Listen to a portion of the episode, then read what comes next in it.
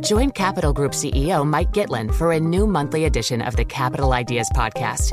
It's your look inside one of the world's largest asset managers. Subscribe wherever you get your podcasts. Invest 30 minutes today. American Funds Distributors, Inc. The countdown has begun. From May 14th to 16th, 1,000 global leaders will gather in Doha for the Qatar Economic Forum, powered by Bloomberg. Join heads of state, influential ministers, and leading CEOs to make new connections, gain unique insights, and uncover valuable opportunities in one of the world's most rapidly rising regions. Request your invite for this exclusive event at QatarEconomicForum.com. This is Bloomberg Daybreak Europe for this Monday, the 13th of February in London. Coming up today. Tensions ratchet higher. US fighters shoot down a fourth flying object. Uprated. Economists believe UK data will push the Bank of England towards further hikes. Bidding for investor confidence. The Adani conglomerate cuts its growth target in half. Goldman chief on job cuts. CEOs return to China and a call for UK pension reform. Those are the stories we're looking at in today's papers, and I'm Leanne Gerrans. Plus, a crude instrument. Oil prices retreat as slowdown concerns vie with Russian supply cuts. That's all straight ahead on Bloomberg Daybreak Europe. The business news you need to start your day in just one 15-minute podcast on Apple, Spotify, the Bloomberg Business app, and everywhere you get your podcasts. Good morning, I'm Stephen Carroll. And I'm Caroline Hepke. Here are the stories that we're following today. Three objects have been shot down over North American airspace in as many days in the wake of the downing of an alleged Chinese spy balloon over US territory. American aircraft shot down the latest object above Lake Huron in Michigan on Sunday night. US Assistant Secretary of Defense Melissa Dalton says it's not yet clear what the latest objects are. We have been more closely scrutinizing our airspace at these altitudes, including enhancing our radar, which may at least partly explain the increase in objects that we've detected over the past week. One thing Dalton's department are clear on, the first balloon spotted was a Chinese spy device, provoking a new round of tensions with Beijing, the incidents shining a spotlight on China's surveillance programmes. Now, here in the UK, wage and inflation data are set to fuel further Bank of England rate rises. Bloomberg's Ewan Potts reports. It's a key week for data on the UK economy. Two separate reports are expected to highlight that consumer prices are still rising at a double-digit pace and that companies are increasing pay at the quickest pace on record. The data will likely support hawkish policymakers at the Bank of England who want to keep their foot on the monetary brake. Elsewhere, two separate surveys out today suggest businesses plan to cut hiring as the economic outlook darkens, but staff shortages mean they will pay record rates for the staff that they do need. The Chartered Institute of Personnel and Development says that planned pay rises are running at the highest since the data started 10 years ago. BDO's Business Trends Survey reports that output fell for a second month, reaching levels associated with a shrinking economy. In London, I'm Ewan Potts, Bloomberg Daybreak Europe. Gautam Adani's conglomerate has halved its revenue growth target and plans to hold off fresh capital expenditure. Bloomberg's Annabelle Droulers says the group will now aim to grow by up to 20% for the next financial year. Earlier assumption had been for revenue growth of 40%.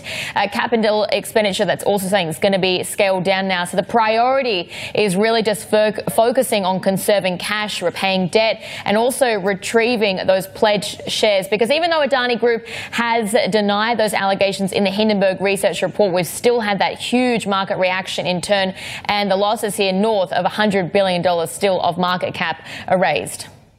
Annabelle Droulers says the retreat is a marked turnaround for the tycoon and reflects the significant impact that Hindenburg Research's report has had on the conglomerate.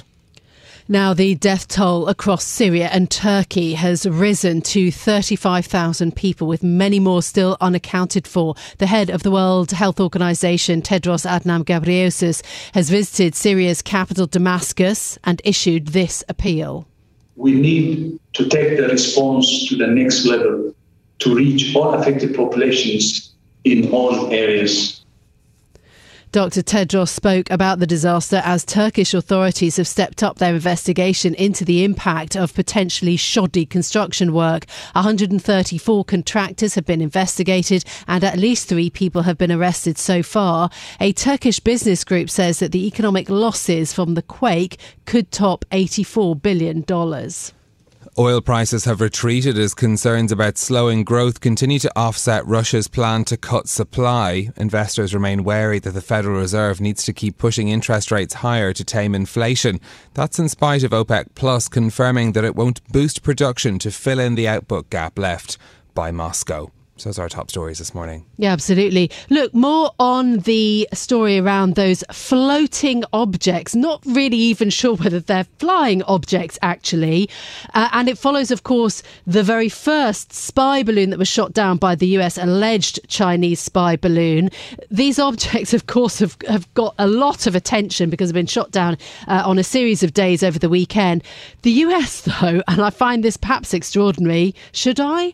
The US has not ruled out that these objects that have been shot down over North America were aliens or extraterrestrials, admittedly. Oh, good. Yes.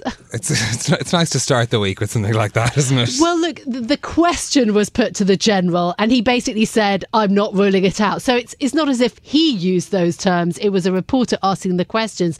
But, you know, keeping an open mind was their view. Indeed. Unsure why not. I have to say my eye was caught by this piece by our colleague Philip Aldrich about, as he calls it, the UK's £17 billion bank of mum and dad, yes. Which is, you know, a kind of flippant way to talk about something that is very serious in terms of the inequality of how wealth is being transmitted between parents and children when people are helping out, their kids buying houses or, look, you know, the southeast of England, I mean, you know, you just fall over people who have needed the help of the older generation to get on the property market. Only a swift look at the property prices shows you that. But I thought it was very interesting that Philip Aldrich crunched the numbers, reported on the IFS that was looking at this. 20 grand is apparently the kind of average that's going from parents to adult kids. Let's not go there. No, but the other thing is it's inequality, but it's also that it's white kids that are much more likely to get this money. You know, children from other ethnic backgrounds are far, far less likely to get that kind of financial help. Very important when we talk about inequality in Britain. Yeah, white young adults more than twice as likely to receive a gift than a black adult and 3 times more likely than a Pakistani or Bangladeshi. That's according to the latest figures from the Institute for Fiscal Studies. OK, up next, we will have the Goldman chief on job cuts, CEOs returning to China and a call for UK pension reform. Join Capital Group CEO Mike Gitlin for a new monthly edition of the Capital Ideas podcast. It's your look inside one of the world's largest asset managers. Subscribe wherever you get your podcasts. Invest 30 minutes today. American Funds Distributors, Inc. The countdown has begun. From May 14th to 16th, 1,000 global leaders will gather in Doha for the Qatar Economic Forum powered by Bloomberg. Join heads of state, influential ministers and leading CEOs to make new connections, gain unique insights and uncover valuable opportunities in one of the world's most rapidly rising regions. Request your invite for this exclusive event at QatarEconomicForum.com. Now, the paper review on Bloomberg Daybreak Europe. The news you need to know from today's papers. And Bloomberg's Leanne Gerrans is with us this morning to discuss. The headline in the Financial Times, Leanne, says Goldman Sachs chief tells partners he should have cut jobs earlier. Yes, indeed, Caroline. Good morning to you. So a bit of a revelation today in the FT. Now, speaking to about 400 Goldman executives at a closed-door meeting over in Miami, David Solomon said he had made this big mistake by not cutting jobs in 2022. The chief executive actually took full responsibility for being slow to reduce headcount and also investment. And he says this was when it became clear a significant business slowdown was going to happen or would happen. According to the FT, Goldman waited until January, we obviously found that out last month, to cut 3,200 jobs. But it would have not been so aggressive if action was taken earlier, according to the newspaper. Now, Goldman's net profits in 2022 fell almost 50% from record earnings in 2021. Now, this was due to lower investment banking fees, markdown at its asset management business, and also losses in its financial tech division. So a whole host of problems there. And Solomon also told partners that the number of leaks to the media was actually also damaging to the bank. So somewhat taking some responsibility for not reducing headcount sooner, but also saying, you know, the media did play a part in damaging the reputation. OK, in the Wall Street Journal, Leanne, the headline, from Apple to VW, CEOs gradually returning to China after its reopening. Yes, indeed, Stephen. Good morning to you. So top executives from these big multinational companies are now returning to China. And this is as the country emerges from COVID zero and says it's open for business as its economy struggles. We know it's almost been 3 years that China has been pretty much closed. And this move comes despite tensions following the appearance of the suspected Chinese surveillance balloon over America. And as you and Caroline were just discussing in the top stories there, we also know that other incidences have happened since that one. And the first visit, according to the Wall Street Journal, was from the Volkswagen chief executive, and the Apple CEO Tim Cook and Pfizer CEO are also expected to visit China next month. And then the Mercedes-Benz Group chairman is also planning on going over. So lots of them heading over to China now that things are starting to open. But despite these bilateral tensions, US commerce with China has actually been on the rise. And policy and business experts said major trade and investment ties do tend to withstand political ups and downs. So that's why all of these big executives are heading over really to China as things there do ease slightly. It must be 2 or 3 years, right, that those execs have not been over to China, obviously because of the pandemic. Anyway, last story. This is also quite interesting because we're talking about inequality. This is another thread of that story. The Times has an opinion piece about the changes to taxing pensions needing to be sensitive, but that they should happen. So what's this piece in the Times? Yes, indeed. So Paul Johnson, he's the director of the Institute for Fiscal Studies, and says private pensions are the biggest component of household wealth here in the UK. Now, that's even more than your own homes. And writing the Times, he makes the point that they need to be taxed appropriately, but that any change has been met with a wall of harsh criticism. He says that means we bake in injustice forever. So pretty harsh words there, really. Yeah. And he gives this number of examples, Caroline, of why the system is unfairly generous to the wealthiest and the oldest. He says it favours those with big employee contributions, and it can be an effective vehicle for avoiding inheritance tax too. And Johnson says the tax systems for pension is costly, unfair, complex, and he also calls it an unholy mess. And he says changes need to be both careful and gradual. Yeah, I think it's so interesting because obviously Johnson is well known for kind of making this sort of statement that around inequality, but that he's picking up on the pushback against any changes to pension reform. And he's saying, look, you can't kind of protect the older generation forever because it is at the expense of younger people. I thought it was a very interesting piece. Thanks. Yes, saying that the younger generation has to come up with the cash. Right. OK. Leanne Gerrans, thank you very much for that review of the newspapers this morning. Now, the US is down 3 objects in the air over North America in the past 3 days. Another was reportedly spotted over a Chinese port city. The unidentified aerial phenomena have heightened US-China tensions after the Biden administration dubbed the first a spy balloon and sanctioned several Chinese aviation companies. For more on the story, we're joined now by Bloomberg senior editor Bill Ferries. Bill, good morning to you. What do we know then about these latest objects that have been downed over North American airspace? We actually know very little at this point. We don't know. The U.S. isn't really describing them in great detail, and they're certainly not saying where they think they came from. One thing they do seem to be admitting or saying is that they are reviewing airspace more carefully, and they're noticing things that may have perhaps slipped by them in the past. But in terms of whether these are similar to that first balloon that was shot down off the coast of South Carolina, we're not getting enough information to be able to say that at all. We don't know that they're even military or spy craft of any kind at this point.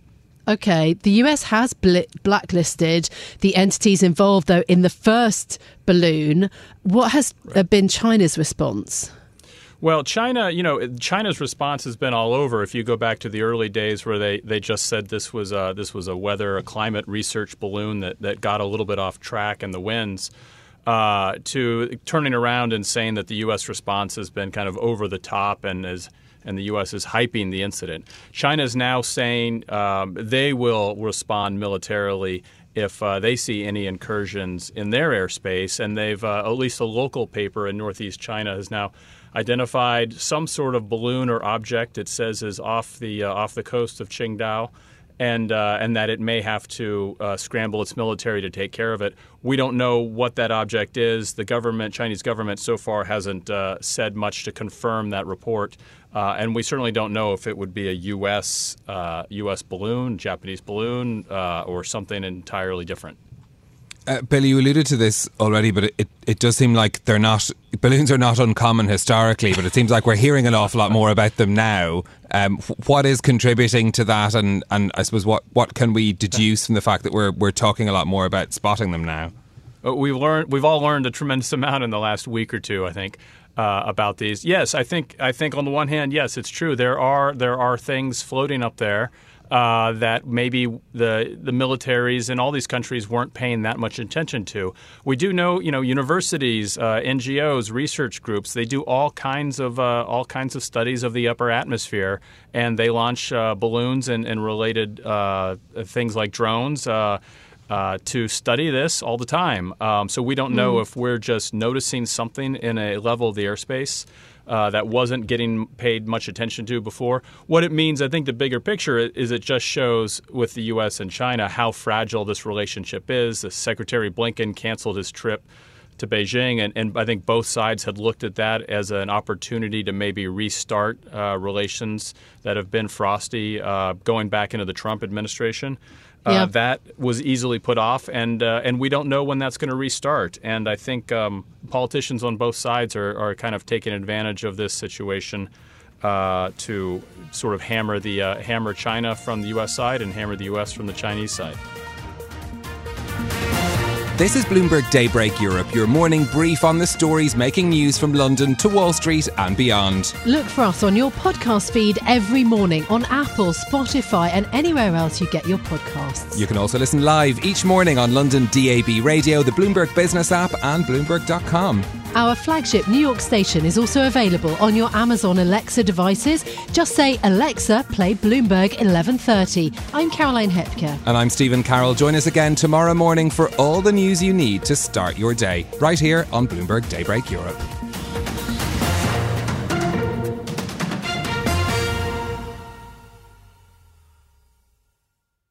The countdown has begun. This May, 1,000 global leaders will gather in Doha for the Qatar Economic Forum powered by Bloomberg, held in conjunction with our official partners, the Qatar Ministry of Commerce and Industry and Media City Qatar, and premier sponsor QNB. Join heads of state, influential ministers and leading CEOs to make new connections and gain unique insights. Learn more at QatarEconomicForum.com.